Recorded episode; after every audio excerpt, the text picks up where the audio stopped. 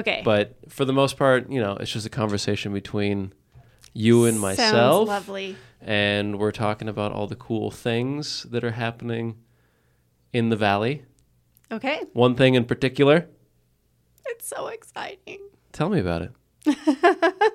Well, you know a lot about it since you're a board member. I know, but pretend that I know nothing about it.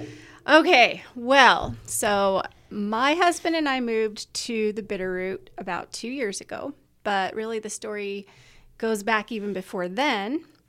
Um, we were originally from southern Utah, St. George, Utah, and we both just were kind of over being in the desert. It was just pastime. A And little hot down there. it's really hot. Yeah. Yeah.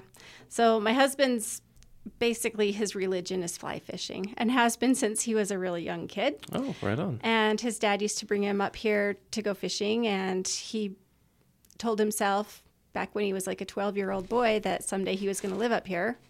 And I grew up in northern Utah, which looks a lot more like you know, Ravalli County, big Sure. mountains Yeah. and rivers and trees. And then I found myself down in southern Utah for about 20, 25 years. And that's a really long time when you're not a desert person. so, is, yeah. yeah. So, ev- anyway, long story short, we started to go different places on our vacations trying to figure out where our next home was going to be. And we wandered through Hamilton on Apple Days, actually, about five years ago Right on. and it's kind of like you're uh, in the picture postcard you know sort of hallmark movie sort of setting and we just both fell in love with it and the only thing that i could think of was how are we going to get here because that was kind of you know real estate was kind of getting crazy and yeah anyway Yeah, two years ago. Yeah, that was. yeah well it was, it was more like three or four years ago but Oh well, you hit it just fine. but yeah.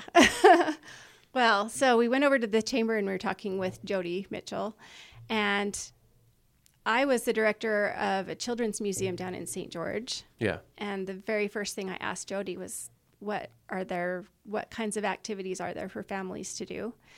And she was like, "Well, we have a bounce house, and we used to have a movie theater, and we don't anymore. And you know, Yeah. there, there wasn't a whole lot, in other words." And I was thinking, well, I know what I would want to do if I ended up living here. Have I got an idea for you? Yeah. So, and you know, we had wandered around downtown and I'd seen some of the beautiful historic buildings. The museum that I was working in at the time was housed in a beautiful historic building and so it just sort Cool. of made sense like yeah.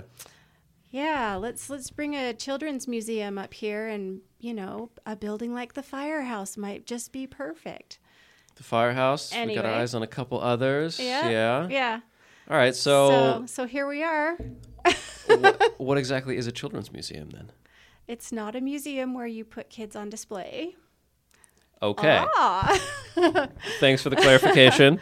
I mean, you don't have kids. I know that a lot of people, even if they don't have kids, they've heard of a children's Mm-hmm. museum. It's definitely not a new concept. They can be found actually throughout the world. There's, you know, several hundred Yeah. in the United States, ranging in size from, you know, just small, you know, little rooms that are in a mall kind of setting to giant, huge, you know, multi story facilities with everything from activities from basically your newborn up to 18 years old just really it runs the gamut Right. so okay. So yeah Lots of interactive yep sort They- of things. they can be known as a children's museum a discovery museum a children's discovery museum. children's discovery museum a stem center yeah Mm-hmm. Right. so but basically the the idea is you're trying to play on the idea of play so that's how scientifically proven play is how children learn right Right. so if you try to have them you know memorize facts and figures and you know it, it definitely doesn't sink in like if it was just to happen organically through them discovering and interacting with their world on their level. Um, it's been found that when kids are allowed to do those kinds of activities where they can, you know, really be hands on with things in their own environment, those that's when all of those light bulb moments start to happen. Right? Yeah, absolutely. Those connections. So, I know that's definitely the case for me. I was never Yeah. the most studious individual, but when it came to like interacting with my environment, that's definitely the yeah. the types of classes that Yeah. I I excelled in. So let me ask you. Yeah. Oh, Oh, turning tables. The in- yes. when you were a little kid, Mm-hmm. what are some of the things that you thought, hmm, when I grow up, I want to be a. an astronaut, a veterinarian, a lawyer, a doctor, a marine biologist, Oh, all like everything. I don't know. It changed. It changed on a regular basis, but it was also like a. It always rotated. I always Yeah. wanted. I wanted to do them all, Yeah. and it wasn't like, oh, I want to do this now and not that thing. It's Yeah. I want to do this thing and this thing Right. and this thing and this thing too. It was a little Well, that's all awesome. over the place. so I had a I had a bit of um, I guess choice paralysis, as you could say. So I ended That's up becoming a, a, cook. Thing. Yeah. but that's not a bad thing. It sounds like either, you know, you were exposed to a lot of different things Mm-hmm. so that you had things to think about and maybe like explore different career paths and ways of interacting in your environment possibly. Yeah, there definitely wasn't a you know it wasn't you're gonna grow up and be Right. this thing. Yeah. Um, I was very lucky that my parents let me explore a lot of different Mm-hmm. ideas. My my dad really supported um, my sister and I with with music, and we Mm-hmm. always had a variety of musical instruments around. And Mm-hmm. he has a, a very eclectic taste in music as well, and so we were exposed to a lot of different Yeah. Avenues that way. Um, yeah, I mean, my my grandfather's a woodworker. My grandmother was in childcare. Yeah. Uh, my other grandfather ran um, a Job Corps center in Oregon for a long time, and then my my other grandmother was a, a substitute teacher. So it was like, yeah. So you had there a was a lot, lot of variety, yeah. Yeah. That's awesome. And I think that you are specific. I mean, you're you're extremely lucky that you had that opportunity Mm-hmm. to have all of that um, exposure to different things. I don't know if nowadays kids have that sort of opportunity as frequently, yeah, I mean, especially after the last couple of years too. especially in the last couple of years, and especially probably in a rural area like this in the last couple of years, where you know economically there's a lot of parents that are having to work either longer hours or Mm-hmm. multiple jobs. Um, you know, the school system is getting more and more taxed as far as classroom sizes. You know, teacher resources are yeah. abysmal. You know, we just oh, I mean, we- it, it has been even. I remember that when I was in school too. Yeah. You know, that that sort of thing hasn't Yep. changed, unfortunately. And then on top of all of that, you add in the social media and the digital component. yeah. You know, you put a screen in front of a kid, and all of a sudden, that exposure is just whatever's right there in front of them. Mm-hmm. And it's definitely not a hands on sort of No, it's it's very experience. yeah, very anymore. passive. And, yeah. Oh, I don't have to Yep. do anything. I just Yeah. press exactly. a little button and yeah it's I, I definitely consider myself lucky for Mm-hmm. growing up in montana when i was 16 17 18 maybe not. Maybe not so much. i didn't consider myself so lucky because i was like this place is boring i mean i don't get me wrong i enjoyed hiking and being outdoors and all that kind of stuff but i never you know i kind of took it for granted because i Yeah. never had the experience of not having it right. and so when I moved away, when I was living in in places like well, in cities basically, when I was living in New Orleans or San Antonio or San Francisco, it was just like you're Mm-hmm. I mean, San Francisco has has that the Golden Gate Park, which is really nice, Mm-hmm. but you're still surrounded by a, a huge city and then when you're working in it, you know, you're yeah. you're just kind of forced into it and you you have to drive an hour to go hiking somewhere. Mm-hmm.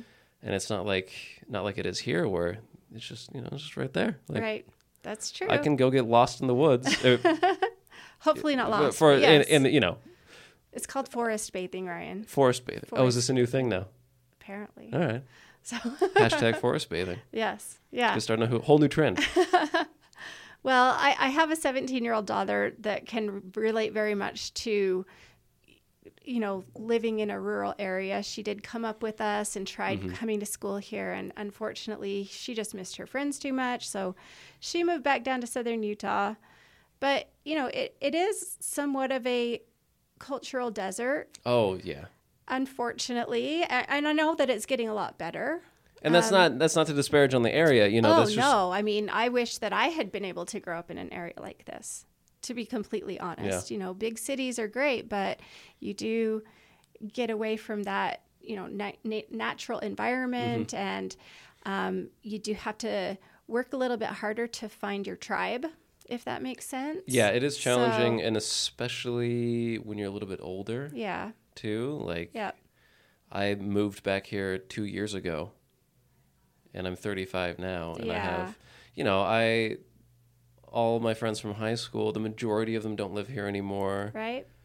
Uh, you know, a couple of them are still around, but Yeah. we're all very busy people, and hmm you know, a lot of them have families now, and it's Yep. kind of difficult to make that connection anymore. Yeah. And that's sort of the thing is, you know, you get out of high school and I hear that, well, there's not a lot of opportunities for jobs as if we wanted to stay in the valley, so you Yeah. have to go somewhere else. Yeah. That was my So, mentality too. It was yeah. I don't I didn't see an opportunity for myself here. Yeah.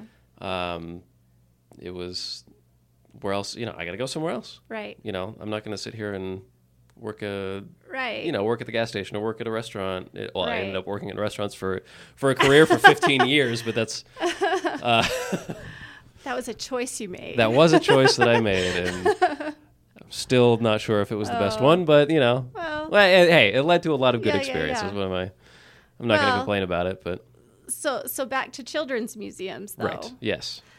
the reason that I feel so passionate about bringing this to the valley, well, there's several reasons. One of the big reasons seems sort of strange because you'd think, oh, you're building this museum for the little ones, right? To give mm-hmm. them more to do. And that is not wrong. We definitely want to have more hands on activities for the kids to do. Sure. But really, in a bigger scope, it's it's really we're building this for the caregivers, for the parents, for the grandparents, for the adults in the community to be better equipped to help those little ones to become the the next leaders, hopefully in the Bitterroot, hopefully the next, you know, city mayors and Yeah, doctors absolutely. that want to stay in this area or you know the plumbers. It takes everybody. Everybody plays this important role in a community like this. And we i think that especially like today with uh, the way teachers and parents are so overly burdened Mm-hmm. just trying to just make ends meet and things like that the rest of us really do need to pitch in a little bit more and ensure that the the next generation is getting what they need Well, you know, it takes a village, right? exactly exactly so Yeah, I see. yeah No, I think that's a, a great point about it. And I also see it as a good route for other parents to connect with other parents because there's a- yeah it seems there's a also kind of a limited opportunity for Mm-hmm. you know there's your school sure yep that your that's your community. Mm-hmm. and your church and maybe your little neighborhood but right there's still a bunch of people throughout the valley that you might not have the chance to run into right uh, on any other given day. Yeah. But if you have a place where you know your kids are going and you can run into each other there, it's another Yeah. route for connection and another route to kind of bring. And you don't know how important that is especially you know as a young mom i can you'll never relate to this because you don't have kids and you're not a mom And I'm not a mom. but you know there would be a whole week would go by and the only other adult that i would talk to really would be my husband Yeah. you know you just sort of you're in this little bubble of childcare Mm-hmm. right and sometimes you just kind of need a little bit of um, cheerleading maybe Sure, maybe yeah, yeah, the yeah. word just a little bit of you're doing a great job and even if you don't know that you've got everything just perfect or everything isn't quite figured out you're still doing an amazing job. Hmm so some of that is really it goes a long way. And then the other part of that is as a young parent a lot of times you just don't really know where to turn to for the correct information right Also, and yeah. the world is just so noisy with people trying to tell you this is the right way or you should do it my way it gets very confusing so oh, I bet. you know it's it's nice to have somewhere that you know that you can turn to to get accurate advice that is you know going to help not just be more noise so and I'm not trying to say that the children's museum is going to be experts. Like that's not our that's not our mission. Our mission is not to have all of the answers. It's the place where we hope to be able to steer you in the right direction to find those answers. Yeah, foster So- community of exactly. Yeah. so and you know this valley is very lucky to have a whole lot of nonprofits that are doing amazing work where families and children yes. are concerned. So you know if if there is an opportunity which i know that there will be when there is an opportunity to partner with these other groups that's where i think that this is going to just shine is you know we're we're going to actively partner with groups and get that information in front of parents and mm-hmm. caregivers that they might not either feel comfortable getting that information or they might not even realize that they need those resources but Sure, we'll yeah. be able to have that in a way that is you know not a not a scary kind of place it's just very open think of it kind of like a library a, like a living library right. Yeah, so yeah yeah. Like a colleague of mine says, we don't know what we don't know. yes Right. So if we have a, a, a location and a group of people that can help yep bring more info totally and That's- just That's it. It's like a no brainer. Give the people the help they need. so, build Yeah. it and they will come. Right. yeah, so I sure hope so. Yeah. oh, I think I think they Yeah. will. Yep. So let's where are we then in development? We've In got development, we just had a great week at the fair. it was a great week. It was an exhausting week. As a young organization, we are definitely building that volunteer support group. Mm-hmm.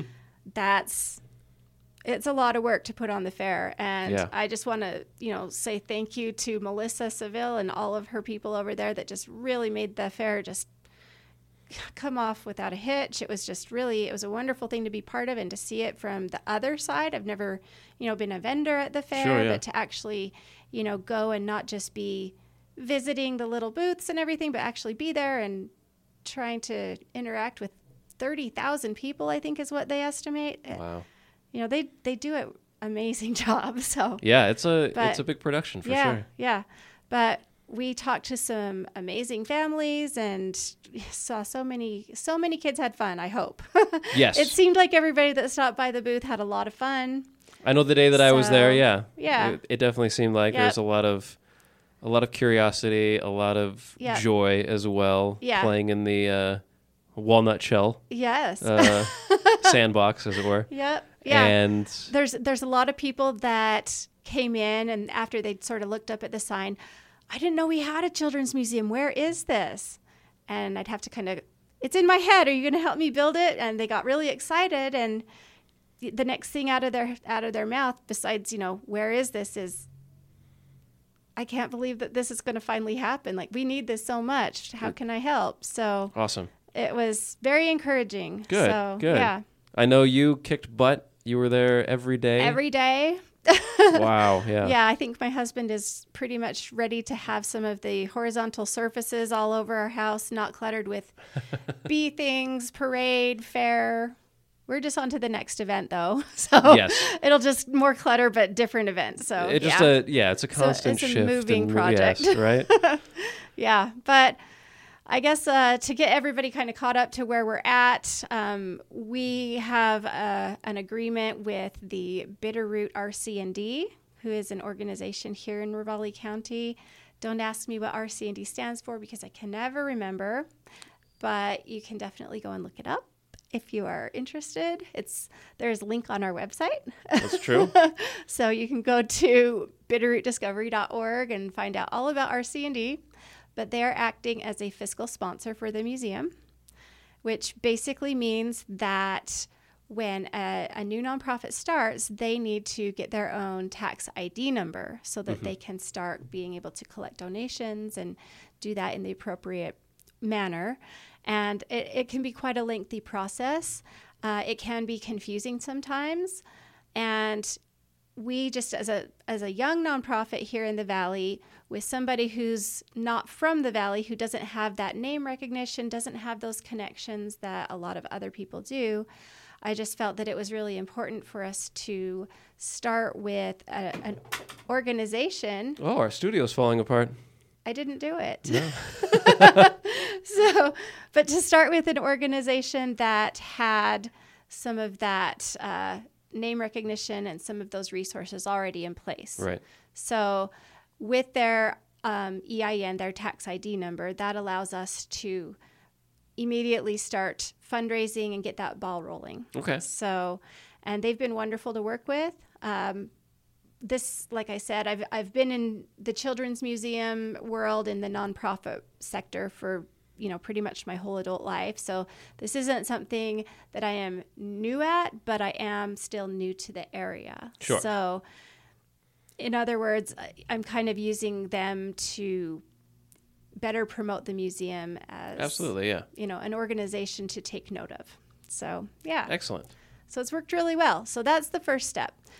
The second step is to start getting the word out to everybody across the county, you know, that this is coming, coming, this is happening, this is for everybody, not just if you have kids, little kids. We we definitely want everybody to have a a certain amount of buy-in, Right. Yeah. even if you don't have kids. So, and you, Yeah. Not only for Ravalli County, but I mean Western Montana in general. I think there's. we can dream, right? Yes. don't Come give to- on. Dream big. Don't, don't give me too much uh, to think about because I'll just start hyperventilating. So, All right. yeah. We'll start. We'll start Yeah, with yeah. Ravalli County. right, right. We'll crush that market, and then there you go. So, well, I mean that it, that does bring up a good point though, because up in Missoula, that would be the closest other sort of discovery museum type place. They've got the Spectrum Discovery Mm-hmm. Yep. area that's in the fabulous, beautiful new public library up there. Um, and if you haven't gone, you really need to just to check it out and to see the beautiful building and the architecture. I, it's won awards. It's right it's really cool. And really, that was sort of what I had anticipated using as sort of a model, bringing a children's museum down to Ravalli Okay. County. Um, you know, speaking with our public library here in Hamilton, um, they had similar goals, you know, trying to create a, an environment where it was more of a community space. You come here for your public library needs, but you also have need you know needs met if you are a young child and you need more interactive, hands-on kind of things. Um, resources for the caregivers and parents. Um, unfortunately, they don't have the space for all of that to happen. So, but that's sort of the model that the Discovery Museum up in Missoula Okay. has kind of Yeah. done. Partnering with the library has been an amazing thing for Yes. them. So, um, but they're one of our big supporters also. Excellent. So, so that's good. And I can't remember where we were going with that, but Taking over the world with oh yes, uh, taking over the world. education and Right, right, right. So besides the Spectrum, there really isn't another children's museum in Western Montana. yeah. So, so this is definitely something that not only our area could use, but further than the valley. Oh, that's that's a lot. I'm not going to think about that quite yet. I was kind of thinking about the valley. Well, you know, So- keep it goal, keep it Yeah, small, and, yeah. and we'll grow it. yeah. And so we've got we've got the website up and running. Got the website up and running. Got It is bitterrootdiscovery.org. Yep. And got you some can community partners. Find out all the information about it. You can donate there if you uh, if you feel like. Yep. We have a big donate button on the front page. We have donate buttons. We've got, you know, buttons to start volunteering with us, get information on joining newsletters, um, just general information about sort of what our mission is and why we feel that this is the right time to pursue this. Basically, anything that you could think of, I, I hope that I've covered. We definitely, through through the model of being a nonprofit, we want to be accessible to everybody, regardless of ability to pay. Sure. So um, there's information about how we intend to bring that about, Okay. how we want to work with the school system, with the homeschoolers. Really, if if if the answer isn't there, then get in touch with me personally, and I will see if I can help you with an answer. Perfect. so and we've got a big event coming up next Tuesday. Thursday. Thursday, sorry. Excuse Yeah. me. Next Thursday, the the 14th. 14th. Yep. Um, we are doing, we're calling it Here's the Scoop.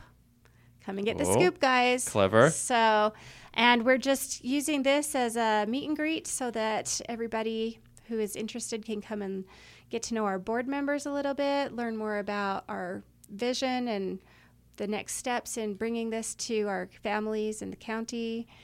Um, we'll have some root beer floats. We'll have some fun games. We've got, um, let's see, a juggler. We've got some mu- musical guests. We'll have sort of a mini um, pop up museum exhibit. Excellent. So, yeah, it should be a lot of fun. A little preview, a little, Yeah, a little s- bit of snacks, some music, some fun, all of that.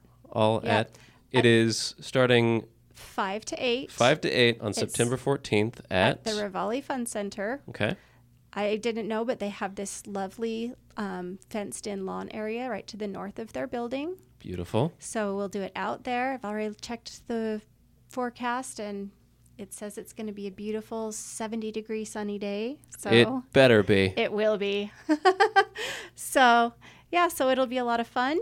Um, the Fun Center uh, is generously going to be donating a portion of their drinks and their food sales from that weekend back to the museum. So we appreciate them for doing that.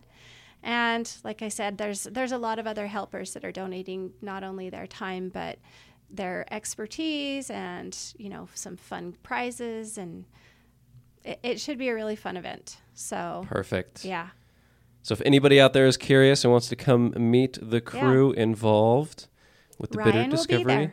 I'll be will be there. there. Anita's going to be there.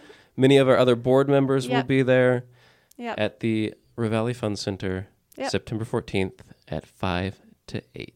yes. It's just an open house, so come as you feel the need. And you need to come. Yes, So feel that need to come. feel that need. Well, excellent, Anita. Thank you so much. And yeah, we'll talk again soon after after the deal goes down.